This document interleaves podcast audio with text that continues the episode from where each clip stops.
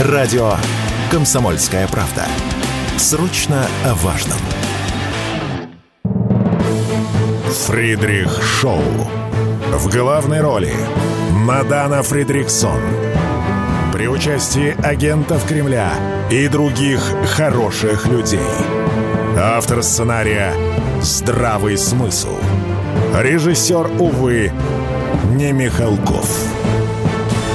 В 24 году выборов вас не будет. Не будет страны под названием Украина.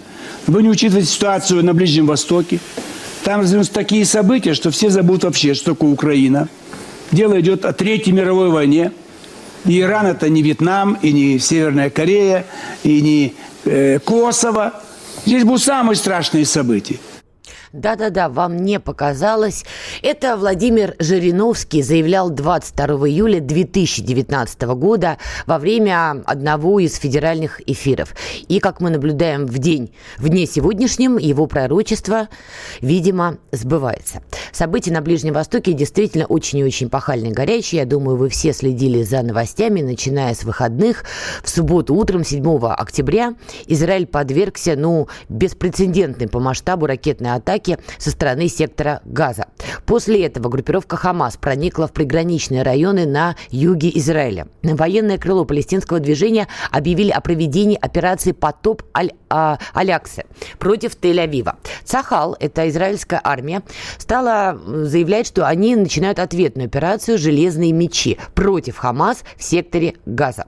Ну а Нетаньяху в обращении к нации заявил, что страна находится в состоянии войны и сообщил, что приказал провести широкую мобилизацию резервов. Израильские военные начали зачистку населенных пунктов. Все это происходило на выходных. В субботу, воскресенье поступали жуткие кадры, смотреть на них было тяжело, и давайте понимать, погибшие есть с обеих сторон. израильтяне погибают, я сейчас говорю именно про мирное население, и жители сектора Газа, палестинцы тоже погибают. Вот это кровопролитие, оно безусловно чудовищно, и тут, я думаю, любые вменяемые люди выражают большие соболезнования соболезнования а, родственникам, у кого есть раненый и погибший, независимо от того, палестинцы это или израильтяне. Теперь давайте поймем, что в дне сегодняшнем. А, несколько часов назад израильские военные заявляли, что они восстановили контроль над всеми населенными пунктами на юге страны, куда ранее а, пробралась группировка Хамас. Поступают сообщения, что а, бои в городах окончены, но ведутся ракетные обстрелы. И сектора Газа прилетает в израильскую сторону, и Сахал тоже проводит бомбардировки сектора Газа газы.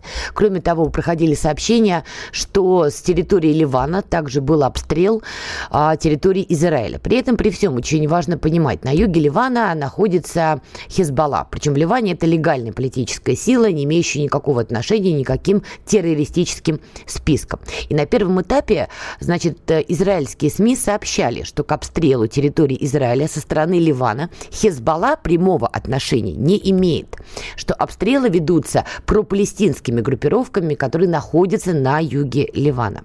Но Израильские СМИ при этом добавляли, что ракетные обстрелы невозможны без согласия лидера ливанской Хизбаллы. И тут с ними скорее нужно согласиться, чем не согласиться, потому что юг Ливана, чтобы вы понимали, это давно и прочно считается вотчиной Хизбаллы. Учитывая, насколько сложна политическая палитра в самом Ливане, мы сейчас не будем туда уходить, там много всего разного сложного, но Хизбалла одна из таких ключевых сил, против которой ведут непримиримую борьбу другие политические силы Ливана. При этом, при всем, несмотря на эти противоречия, на юг Ливана лишний раз никто соваться не хочет в самом Ливане. Потому что, еще раз, это вотчина Хизбаллы. Ваша покорная слуга там была, была неоднократно. И как журналист могу сказать, да, это особая территория, а, которая принимает участие в разных, а, скажем так, теневых историях, которые связаны с Ближним Востоком. Сегодня тоже об этом э, долго говорить не будем. В общем, к чему веду? Заявление, что без согласия ливанской Хизбаллы ракеты бы не полетели в сторону Израиля с этой территории, скорее правда, чем неправда. А, очень много заявлений сегодня поступало. Вот э, Дмитрий Песков, пресс-секретарь президента России, заявлял, что в графике Путина пока нет а, планов контактировать с руководством Израиля или Палестины, но они могут быть согласованы оперативно. А, сейчас вы слышали в новостях новостях также проходит информация, что наши с вами сограждане, которые находятся на территории Израиля, могут находиться теоретически в опасности. Но, в общем, насколько я понимаю по открытым данным, российское посольство работает над тем, чтобы оперативно выяснять, что там происходит на земле, ну и предпринимать какие-то меры. Теперь давайте о главном. Очень много а, было мыслей, мнений, комментариев в разной прессе, и в российской, и в западной прессе, как такое вообще могло произойти. Потому что у многих в голове Израиль это такая целостная, монолитная а, структура, все подразделения силовые э, сплочены, они все внимательно следят за тем, что происходит вокруг сектора газа, и что, в принципе, там мышь не проскочит. Опять же, исходя из своего журналистского опыта. Ваша покорная слуга как-то несколько лет назад, путешествуя по земле обетованной, а не как наши релаканты, просто путешествуя, значит, подъехала поближе к сектору газа. Ну, должна сказать, это заняло где-то 5 минут у силовых органов, чтобы отреагировать на появление незнакомой для них машины, чтобы дальше выяснять, кто, что, зачем, почему и вообще зачем вы приехали. Это было буквально несколько лет назад. И действительно, оперативность реакции всегда была ну, на очень высоком уровне. Возникает вопрос, как у Хамаса получилось начать вот эту операцию. И вот здесь интересная информация, которая просачивается в американской прессе, в частности, издание Рейтер публикует, ссылаясь на свои источники а, в Израиле. Якобы они поговорили с группой людей, которые имеют прямое отношение к силовым структурам Израиля, и вот они им на, а, праве, на правах м, анонимности вот это все поведали. Не знаю, тут за что купила, что называется, за то и продаю.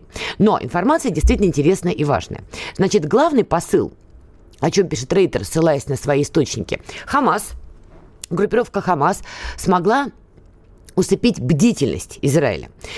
После эскалации 2021 года, тогда была очень жесткая история, Верховный суд Израиля вынес решение о выселении палестинцев из жилых домов в квартале Шейх-Джарах, это Восточный Иерусалим, и начались столкновения, стычки между палестинскими и еврейскими демонстрантами. Дальше, 7 мая 2021 года группа палестинских арабов закидала камнями и петардами полицейских, увлекая их за собой в мечеть Алякса. После чего израильские силовики тогда начинают штурм этой самой мечети Аляксы. Мы тоже все видели кадры. Они просачивались и в российский сегмент интернета, и у многих, конечно, волосы дыбом вставали, потому что мечеть это все-таки святое место для мусульман, а там происходили просто вот ну, настоящие боевые действия. По сути, такой, знаете, мини-штурм Бахмута в кавычках. И, конечно, у многих верующих людей это вызывало шок. При этом, при всем, израильская страна настаивала, что этот штурм начинался только потому, что в самой мечети находились заложники, и там были вооруженные люди, в том числе представители этой самой группировки Хамас. Почему я об этом вспомнила? Потому что то, что происходит сегодня, имеет прямое отношение к тем самым событиям. И Хамас не просто так вот свою нынешнюю операцию как раз-таки и назвал э, потоп Алякса, то есть ссылаясь на те самые события. Так вот, после тех событий 21 мая 2021 года стороны условно пришли к перемирию, хотя 16 15 июня еще друг друга опять закидали кто ракетами, кто чем, но тем не менее, вот все более-менее успокоилось. После чего Хамас, что называется, немного отходит в тень они э, делают вид, что больше не заинтересованы проводить силовые операции против Израиля. Что в этот период делает Израиль? Почесав, что называется, репу, они подумали, надо сделать так, чтобы палестинцы занимались экономикой, а не боевыми вылазками. Израиль стал предлагать палестинцам э, разные интересные проекты, получать рабочие места, зарабатывать деньги, в общем, вовлекать их в экономическую жизнедеятельность. И на каком-то этапе выглядело так, что схема работает. Хамас особо нигде не фигурирует, палестинцы какие-то соглашаются на работу. Доходило до того, что Хамас даже стали критиковать другие а, группировки и заявляли им, что, друзья, это я своими словами пересказываю, что вам, видимо, важнее сытая жизнь, нежели чем вести борьбу за свободу Палестины. То есть было и такое. Но за счет того, что Хамас вел такую политику, сейчас им удалось, по сути, усыпить бдительность израильских спецслужб. Доходило до того, что в секторе Газы они даже соорудили макеты жилых кварталов, которые находятся на территории континентального Израиля, назовем это так, где обучали людей, как вести себя вот э, во время городских боев. Израильские спецслужбы это видели – но считали, что обращать на это внимание, ну, не стоит. Ну как, вроде как работает эта самая схема, палестинцы получают рабочие места, все, все вроде бы хорошо, и Хамас вроде о себе публично не заявляет. Усыпили бдительность, и им это действительно удалось. Поэтому, когда даже Гардиан стала писать, что израильские спецслужбы проспали и пропустили все это, ну, отчасти где-то они были правы. Сама операция, как мы сейчас теперь видим, оборачиваясь назад, операция Хамаса, она была, по сути, грубо так говоря, разделена на четыре части. Первая часть – это массированный ракетный обстрел, что они и сделали. Причем Хамас заявлял изначально, что там было выпущено там более трех тысяч ракет. Израильская сторона заявляла, что их там две с половиной тысячи ракет. Ну, в общем, тут уже, вы знаете, копаться в таких мелких цифрах, я думаю, смысла нету. Значит, первый этап – ракетный обстрел. Второй э, этап, значит, э, э, группы на земле стали подходить к этой стене, штурмовать ее, пробивать ее, подрывать ее. Третий этап был, значит, была атакована штаб-квартира израильской армии на юге Газы. Ну и четвертая часть этой операции «Хамас» а, включала включала в себя захват заложников. И, как мы видим, степ-бай-степ все эти этапы были исполнены. И заложники до сих пор находятся в руках а, группировок, в руках э, и Хамас, и группировки «Исламский джихад». И несмотря на это, Израиль заявляет, что все равно они будут проводить массированную ответную атаку, и что никаких переговоров про, по поводу освобождения заложников пока не ведется. Хотя сегодня проходила информация, что вроде как при помощи Катара вроде на эту тему был диалог, израильская сторона его опровергла. Как вы видите, эта история показывает, что, мягко выражаясь, все очень-очень неоднозначно. А страдают люди на земле. Короткая пауза и вернемся.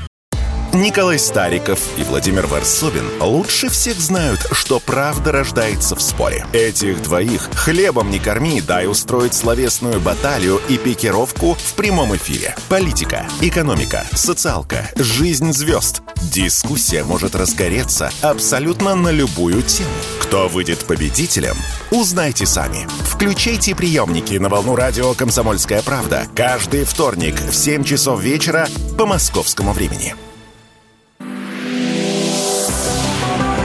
Фридрих Шоу. В главной роли Мадана Фридриксон.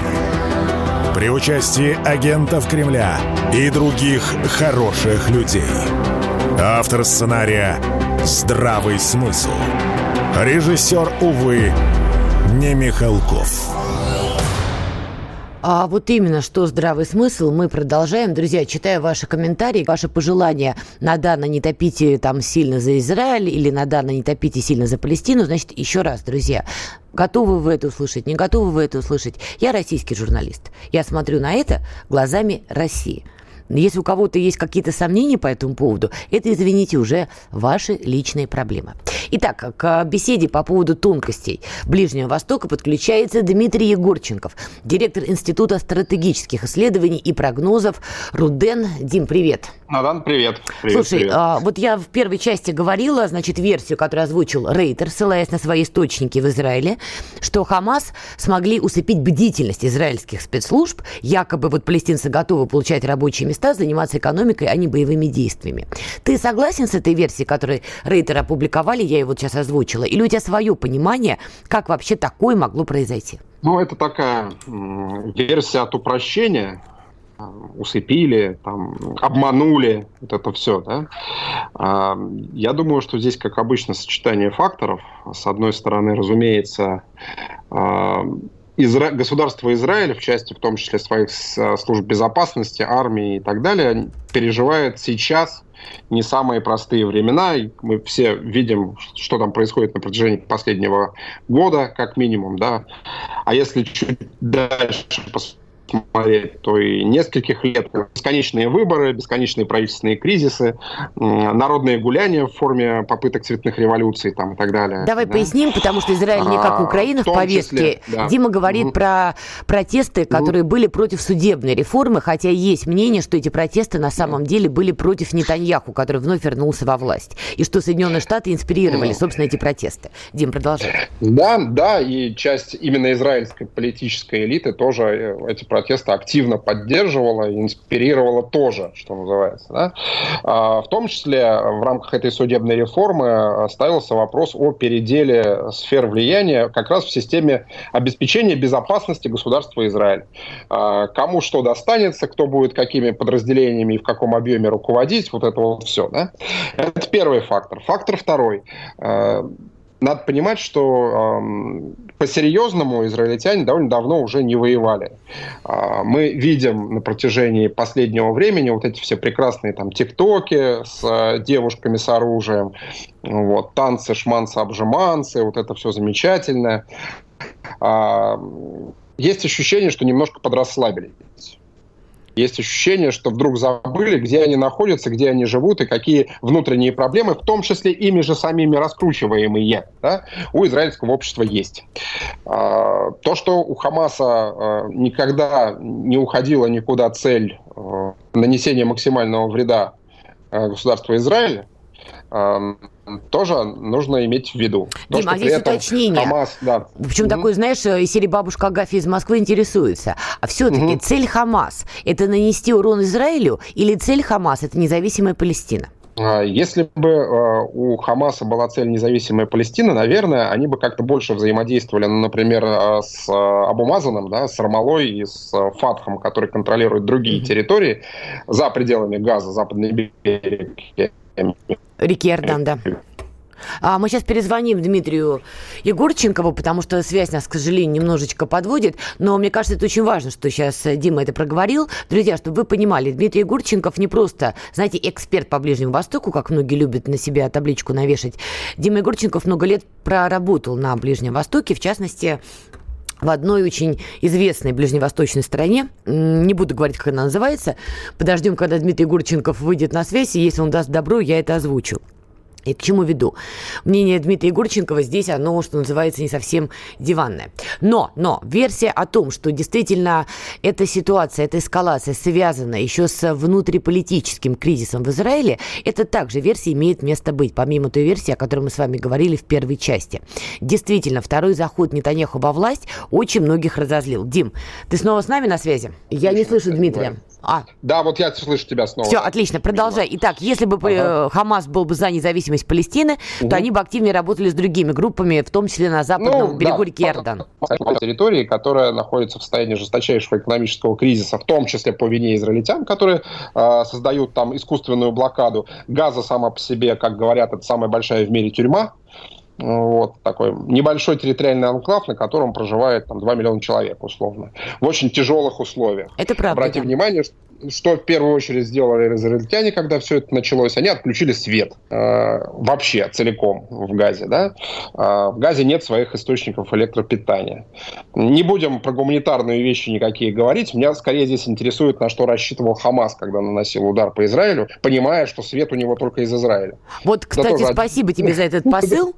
А мне еще было важно понять, а Хамас вообще у всех палестинцев поинтересовался перед тем, как эту операцию проводить? Потому что они не могли не понимать, какой будет ответ Кацахал, ну, израильской армии, и что ракеты полетят, и они будут попадать в том числе в жилые гражданские застройки, что действительно и тоже в том числе происходит. По-моему, Хамас не поинтересовался у всех палестинцев. А мне тоже что кажется, что Хамас не поинтересовался у всех палестинцев. Более того, Хамас знал прекрасно, чем это закончится. А, ну, объективно говоря, а, опять, ну, во-первых, был предыдущий опыт других операций. Всякий раз, когда Хамас выбегал оттуда из этой тюрьмы, кого-то хватал и утаскивал, прилетали израильские ракеты, в том числе и по э, жилым кварталам, да. в которых расположены были вполне себе хамасовские офисы.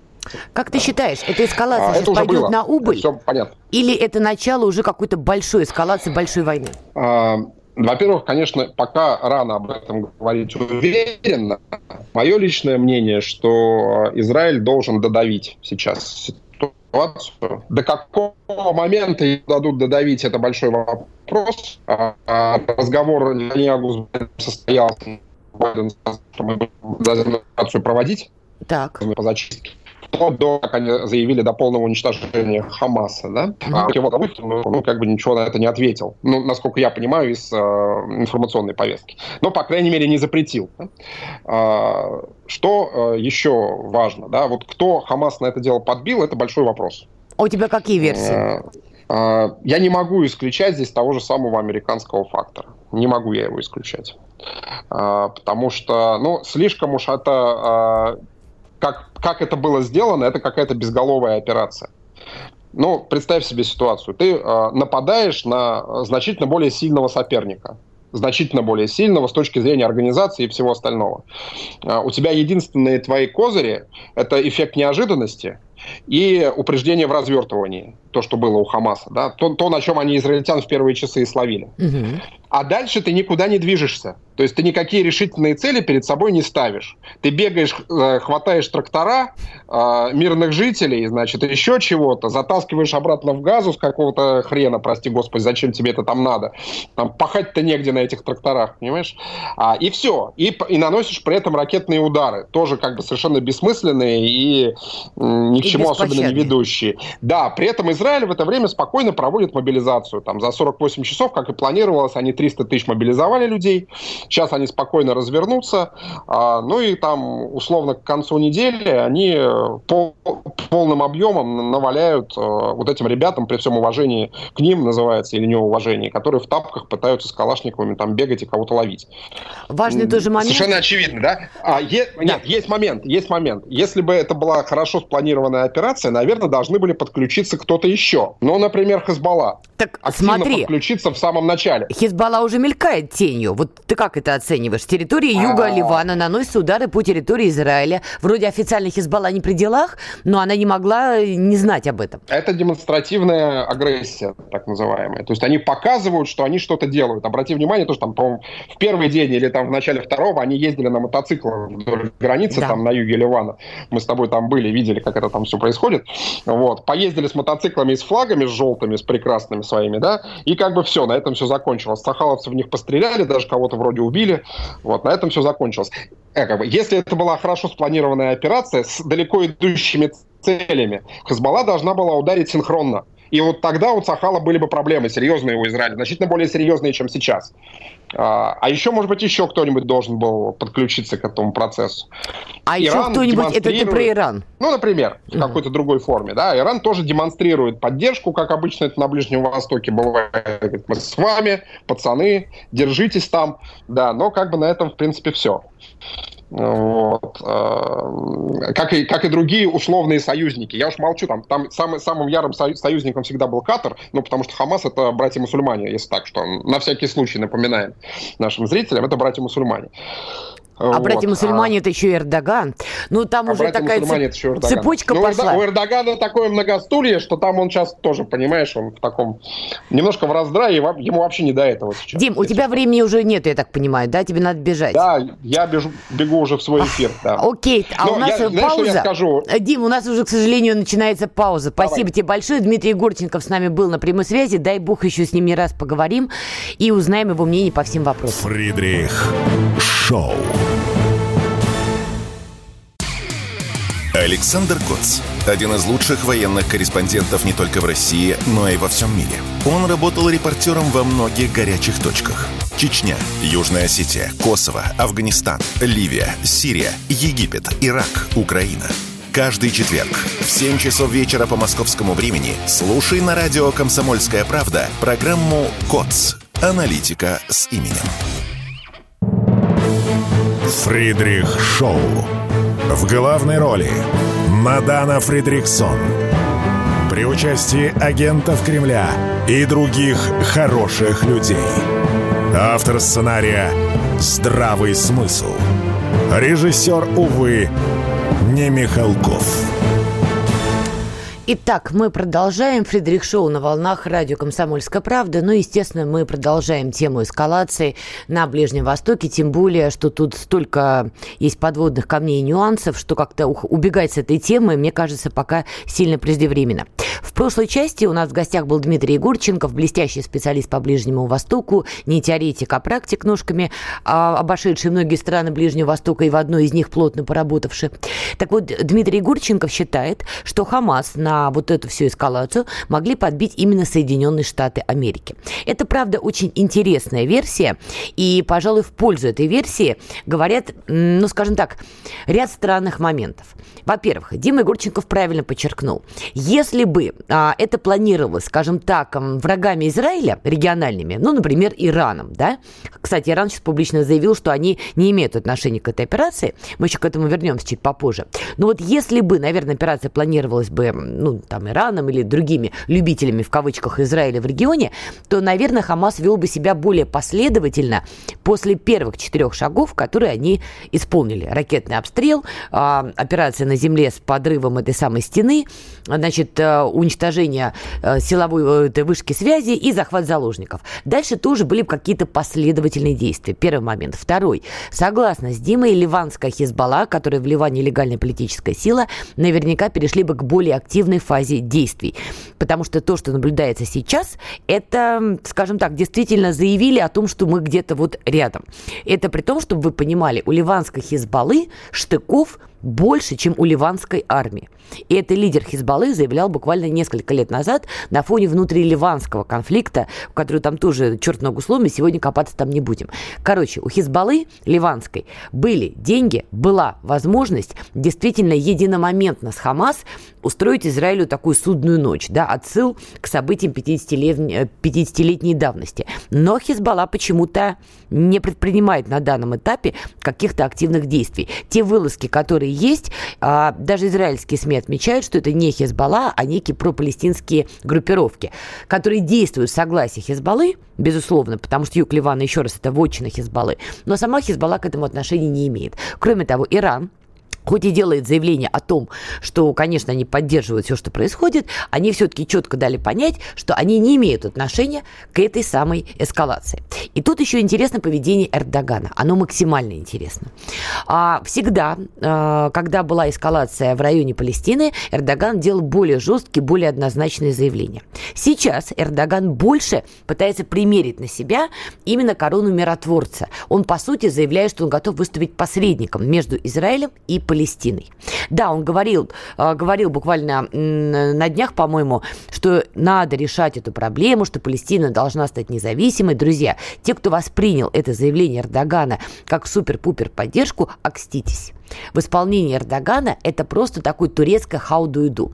Он заявил то, что он должен был заявить, не теряя лица, но генеральная линия Эрдогана сейчас – давайте все-таки переговоры. И это довольно странно, еще раз, потому что еще несколько лет назад Эрдоган бы занимал более радикальную позицию, если бы такая эскалация произошла. И когда были события 21 года, о чем мы с вами говорили в первой части, Эрдоган там угу, ну вот узнавали все, что называется, турецкого политика. Сейчас он правда, занимает более отстраненную такую позицию. Возникает вопрос, почему? И опять же возвращаемся к теории Дмитрия Гурченкова, что за этой эскалацией стоят американцы. Значит, сейчас они высылают к Израилю военные корабли и самолеты. Но вообще вот эта эскалация для американцев очень неплохая точка входа в регион, откуда, как мы помним, они какое-то время, какое время назад выходили, оставили малые там группы, в том числе в той же Сирии, охранять нефтяные поля. Но глобально американцы с Ближнего Востока так немножко отползли. Они занялись уже прокачкой Украины, дальше началась СВО, как вы знаете, и как-то вот американцы погрязли во всей этой истории. Ну а дальше происходит, как в известном фильме, формула любви. Разумом начали, разумом кончили. Вот они, американцы отвлеклись на Украину, Украина их подвела, точнее режим Зеленского. Никакого контрнаступа, никаких таких бравадных побед, никакой, значит, русской экономики в клочья. Вот ничего из этого не происходит. Ситуация затягивается. И даже Дмитрий Песков сегодня, комментируя эту тему, а, тоже давал понять, что, в общем, ресурсы западных стран дальше пичкать Киев деньгами и оружием, ну, они, в общем, уже немножко подосто... подостащились. И обратите внимание, за полторы недели до вот этой глобальной эскалации на Ближнем Востоке что происходит? И мы с вами здесь а, на волнах радио КП это обсуждаем. Начинается массированный слив Зеленского – на которого начинают вешать коррупцию, начинают бить по его имиджу, вот это вот хаки-борода, что раньше американцы воспевали. Зеленского до этого пытались прогнуть, чтобы он все-таки провел выборы на Украине. И, в общем, по всем, что называется лекалам, получается, что Зеленского сливали. Его образ вот этого вот борца за демократию просто уничтожала та же команда, которая когда-то этого самого Зеленского и возносила на медийный пьедестал. И все это за где-то где за полторы недели до вот этой эскалации на Ближнем Востоке. Сейчас под шумок того, что американцы, они же вместе с Израилем, они же вот, вот защищают, и они это транслируют вот даже вот в моменте, сейчас, когда эта эскалация идет, для них это хорошая точка входа, чтобы закрепить свое военное присутствие снова в регионе. Зачем? Но неужели вы думаете, что вот они высылают к Израилю военные корабли и самолеты только для того, чтобы добить сектор газа? Серьезно? Вот американцам, простите, делать больше нечего. Это называется не то, что пушкой по воробьям. Это называется атомной бомбочкой, да и, не знаю, там, в плохишей. Так это не работает. Американцам нужно скажем так, увеличить свою мышечную массу в регионе не из-за сектора газа и не из-за Хамаса. Я понимаю, что Хамасу очень бы хотелось на себя напялить вот эту корону, что ради них там американцев 16 перебрасывают. Это не так. Все это такая большая важная ступень на подступах к Ирану. Именно поэтому сейчас в адрес Ирана уже и полетели обвинения, что точно Иран знал. И там интересный момент. За три дня до эскалации, за три дня, Айтала Хаминеи делал заявление, что им не нравятся переговоры, которые ведутся между Саудовской Аравией и Израилем. Да, команда Байдена работала над тем, чтобы посадить за стол переговоров израильтян и саудитов. Для чего они это делали? Они это делали в пику инициативы Пекина – который, как мы помним, пару месяцев назад посадил за стол переговоров саудитов и иранцев. Это непримиримые региональные конкуренты, да, в той же Сирии саудиты и иранцы бились не на жизнь, а на смерть, и в том же Йемене, давайте не забывать, да. И вот Пекин их усадил за стол переговоров. Это новая конъюнктура на Ближнем Востоке. И я тогда еще говорила, что подождите, американцы это так не оставят. Они развяжут какой-нибудь военный конфликт, какую-нибудь историю, но они не позволят, чтобы саудиты и иранцы вместе работали. Нет, нет и еще раз нет. Это просто не в их интересах. В пику вот этим переговорам и инициативе Пекина. Американцы пытаются усадить саудитов и израильтян за стол переговоров. И Байден это преподносит как такое свое большое достижение на Ближнем Востоке. Преподносит? Преподносит. Более того, пытаясь в этом плане успокоить Иран, а, Байден размораживает 6 миллиардов долларов в катарских банках Ирану с пометкой можно использовать как гуманитарную помощь. И вот на фоне всех вот этих перекрестных переговоров Иран делает заявление за три дня до эскалации, что мы не позволим, чтобы вот сионистским режимом, как Иран называет Израиль, да, велись подобные переговоры. Если они продолжатся, вы узнаете вообще, почем фунт лиха. Это такая вольная сейчас очень цитата. Такое заявление Айталы действительно было. Но важно понимать, это реальности Ближнего Востока. Давайте честно и глядя в глаза самим себе. На Ближнем Востоке Иран и Израиль просыпаются с мыслью, что надо друг друга, что называется, изничтожить. Они это заявляют еще до утреннего кофе, а дальше все живут своей жизнью. Эта риторика Айталы, она не была, знаете, предтечей к эскалации. Он, в принципе, это заявил, потому что Ирану, понятное дело, эти переговоры Израиля и саудитов, тем более под патронажем Байдена, понятно, что они им не нравились. Это было скорее следствие, заявление следствия, а не заявление анонс. Но сейчас это самое заявление пытаются вот натянуть, как сову на глобус, и заявить, вот посмотрите, косвенно это доказывает, что Иран э, знал. Я не знаю, может быть, иранская разведка была и в курсе того, что Хамас что-то такое пытается предпринять. Мы тут можем только гадать. Но Иран сейчас публично и официально заявляет, что не причастен. Иран тоже не предпринимает никаких конкретных сейчас шагов и никак не подливает масло в огонь, что называется, на земле. Но вот Иран американцам поперек горла уже очень давно. Мы помним год назад, при, вот, кстати, в сентябре, что происходило? Иран сотрясали протесты, масштабнейшие протесты. После того, как Молодая девушка погибла а, в участке полиции нравов за неношение хиджаба. Ей было 22 года, после чего, значит, сначала начались протесты, значит, за права женщин, что вот якобы женщины в Иране должны поснимать хиджабы, вот такая была повестка. Все это потом радостно закончилось национальным вопросом в самом Иране, потому что там и курдское население вдруг стало вспоминать, что они хотят там, не знаю, то ли независимости, то ли свободы, то ли черт пойми чего. Потом на территории так называемого Южного Азербайджана, это территория Ирана, который так называется, вдруг стали появляться листовки с изображением Ильхама Алиева с криком «Нам пора в родную гавань», гавань то бишь а, в Азербайджанскую республику, которая вот отдельная страна. И это все сотрясало Иран год назад. И уже тогда было понятно, что американцы от Ирана не отстанут. Им не нужна эта страна в той форме, в которой она сегодня существует. А Иран, нравится это кому-то, не нравится это кому-то. Это очень серьезный ближневосточный региональный игрок. И вот сейчас, вот эта самая эскалация между Израилем и Хамасом, и я призываю называть все-таки это именно так, это эскалация между Хамасом и Израилем. Палестинцы, большинство, тут просто заложники вот этих обстоятельств и такие же жертвы, как и израильтяне. И тут не надо говорить, что их, как, их не надо разделять друг, отделять друг от друга. И те, и те жертвы. Так вот, вот этот конфликт Израиля и Хамаса для американцев может быть серьезной точкой входа уже против Ирана. И тогда может начаться уже большая региональная ближневосточная война. Сделаем паузу. Все программы радио Комсомольская правда вы можете найти на Яндекс Музыке. Ищите раздел вашей любимой передачи и подписывайтесь, чтобы не пропустить новый выпуск. Радио КП на Яндекс Музыке. Это удобно, просто и всегда интересно.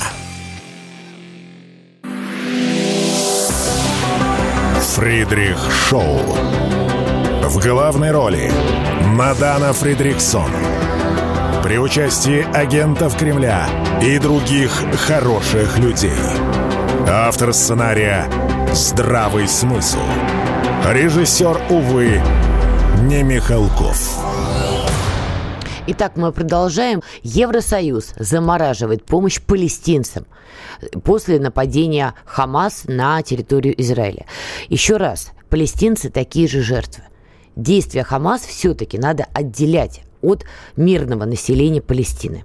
Другое дело, как мы видим, Израиль на данном этапе этого точно делать не будет. И вот эта вот блокада, которая уже начинается энергетическая, в общем, это лишний раз показывает. Но еще раз, Хамас не мог не знать, какой будет ответ Израиля.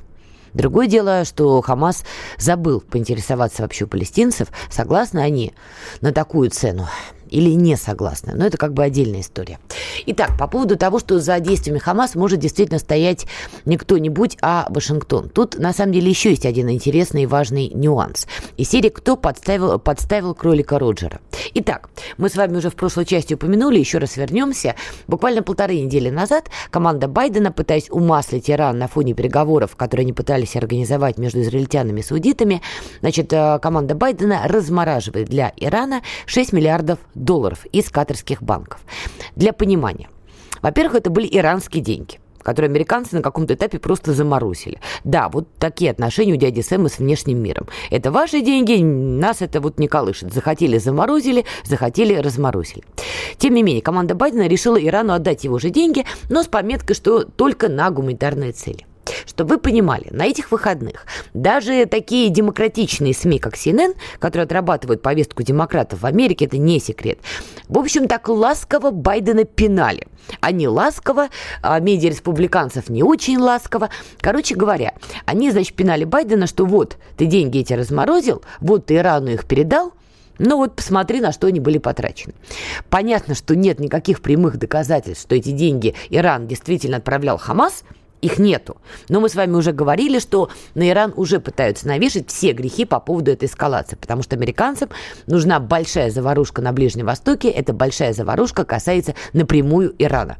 Он им поперек горла э, дело не только в том, что Иран действительно крупный региональный игрок. Иран – это сложная интересная страна. Во-первых, это очень перспективный поставщик нефти и газа в том числе на европейские рынки. Европейцы, особенно немцы, я помню, они там, потирая ручки, стояли, ждали, когда с Ирана снимут санкции. Как только а, при Обаме они были сняты, значит, там европейцы выстроились в очередь. Отсыпьте нам немножко газа, отсыпьте нам немножко нефти. Но потом пришел Трамп, пам-парам-парам, и все это умножил на ноль. Европейцы до последнего надеялись, что все-таки от Ирана они какими-то окольными путями будут получать эту нефть и этот газ. Американцам оно надо, американцам оно не надо. А я напоминаю, что запасов газа у Ирана, например, в месторождении Южный Парс, Вот выше крыши. Я уж не знаю, свистеть в эфире к деньгам или к их отсутствию, но там баснословные запасы. Более того, если там кто-то переживал, что Иран нам станет конкурентом в вопросах поставки газа, не переживайте, потому что Россия и Иран еще несколько лет назад заключали контракт на свуповые поставки газа. В общем, это отдельная тема. Суть в том, что тут все было бы как раз-таки хорошо. Американцам надо, американцам не надо. Американцам не надо, что Китай через Иран заходит в том числе на Ближний Восток. Потому что Китай начал активничать в этом регионе а, полтора-два года назад как раз с переговоров с Тегераном. В том числе а, обещая выделить Ирану крупнейшую сумму кредита на развитие. Кроме того, Иран, как вы знаете, наладил отношения даже с Катаром. И, конечно, американцам это не очень понравилось. Ну и, кроме того, у Ирана много своих интересов, в том числе в регионе Закавказья. И мы знаем, что Иран себя обозначил даже в ходе крайней, ну, наверное, уже, пожалуй, последней карабахской эскалации. Видимо, этот вопрос уже не крайне последний. И американцам все это, извините, вот где уже. Поэтому искать они будут любой повод, и вот они его нашли. Далее. Администрацию Байдена сейчас тоже качают под это дело, потому что вот если CNN ласково пинали по поводу этих денежных э, переводов, то республиканцы более активно. В Америке выборы. Если побеждает Трамп или э, республиканец, исповедующий взгляды Трампа на Ближний Восток, друзья, дело не просто пахнет керосином, дело пахнет таким керосином. Я напоминаю, что и, именно Трамп а, убил сделку, ядерную сделку с Ираном, именно Трамп вернул санкции против Ирана, именно при Трампе был убит Касем Сулеймани, так ни много ни мало, да, который вообще-то с официальным визитом, будучи сам официальным лицом, находился на территории Ирака. И по приказу Трампа он был уничтожен. И более того, для тех, кто забыл, Трамп в январе 2016 года, только по сути став президентом Соединенных Штатов Америки, заявил, что Иран – это террористическое государство. Я уж не говорю про советника Трампа по нас безопасности в тот период Болтона, у которого вообще была идея фикс. Он с именем этим ложился, с именем этим вставал. Слово «Иран» для Болтона по-моему, было важнее, чем имя его собственной жены или там любимой собачки. Есть у меня такое сильное ощущение. Так вот, если снова приходит Трамп к власти, по-моему, очевидно. Значит, первое, что они будут делать, пинать Байдена, что это он во всем виноват, и теперь точно вот Америке надо влезать. И серии не хотели. Вот прям не хотели. Но вот из-за Байдена придется это делать. Ну и понятно, что это абсолютно повод и риторика. И второй момент. Конечно же, они на этом фоне, Трамп или республиканец с похожими взглядами, если он станет президентом Соединенных Штатов в ходе выборов, начнут уже добивать украинскую тему. Потому что сейчас вопрос у многих очень возник. Это как-то так получилось, что оружие, которое вроде как предназначалось для Украины, американское, в, вдруг всплывает в, вот в этой крайней эскалации а, с Хамасом и Израилем. Кстати, глава французской партии «Патриоты» а, заявлял, что американское оружие может использоваться в столкновениях на Ближнем Востоке. А ранее конгрессвумен от э, республиканцев Марджори Тейлор Грин заявляла, что силы палестинского движения «Хамас» могли получить американское оружие для нападения на Израиль из Украины. Ну, то есть, как вы сильно понимаете, это тоже все бьет и в Байдена, и в его окружение. Такой второй этап. Понятно, что республиканцы докачают вот эту схему. Как же так получилось, что через, через территорию Украины оружие утекло в руки Хамас? То, что Украина в принципе используется американскими как оружейный хаб, этим сейчас мало кого удивишь. Любые вменяемые люди это и так понимали. И поэтому, заметьте, они бьют не на сам факт утечки оружия, да, потому что ну, этим правда не удивить никого, даже в Америке, а что именно в руки Хамас это оружие попало. То есть они бьют по самому ключевому такому моменту. И все вот это вот будет свалено на Байдена, на его окружение. Зеленский окончательно будет утоплен, потому что не оправдал ни доверия, ни денег, ничего. Ну или в лучшем случае его перекинут, значит, на Европу, а, оплачивать этого мальчика как хотите. Хотите, продлевайте. Не хотите, не продлевайте. Это ваша главная боль. Американцы в любом случае на Ближний Восток зайдут. И зайдут уже основательно. Выдавливать оттуда Китай, вновь финансировать э, террористические группировки, а, начнут кампанию против Ирана, либо в виде прокси, либо какими-то другими способами, но начнут. И дальше мы опять увидим, что Ближний Восток мягко выражаясь, очень и очень нестабилен. Это объясняет, кстати говоря, то, о чем мы с вами беседовали в прошлой части, почему Эрдоган сейчас занял более выжидательную для него позицию. Потому что, еще раз, раньше бы это были более яркие, более грозные заявления. У Эрдогана у самого есть конфликтные точки с Ираном, и давайте здесь не обольщаться. И турки и иранцы, ну, в общем, они исторические конкуренты в регионе, да, османы и персы. Эрдогану тоже не очень нравится, что Иран, вот, понимаете, его бьют, а он крепчает, что называется. И тут вдруг появляется вероятность того, что американцы через вот этот конфликт Израиля и Хамаса зайдут таки в регион и вдруг начнут действительно Иран шатать, качать уже всерьез и надолго. Эрдоган и дистанцируется, потому что если этот процесс начнется, поверьте, вы удивитесь, как быстро Эрдоган вдруг вспомнит, что Турецкая республика вообще-то член НАТО, и вообще ему больше всех надо. Не стоит забывать, что когда в той же Сирии начиналась гражданская война, она начиналась в 2011 году. И на первом этапе Эрдоган тоже занял немножко выжидательную позицию.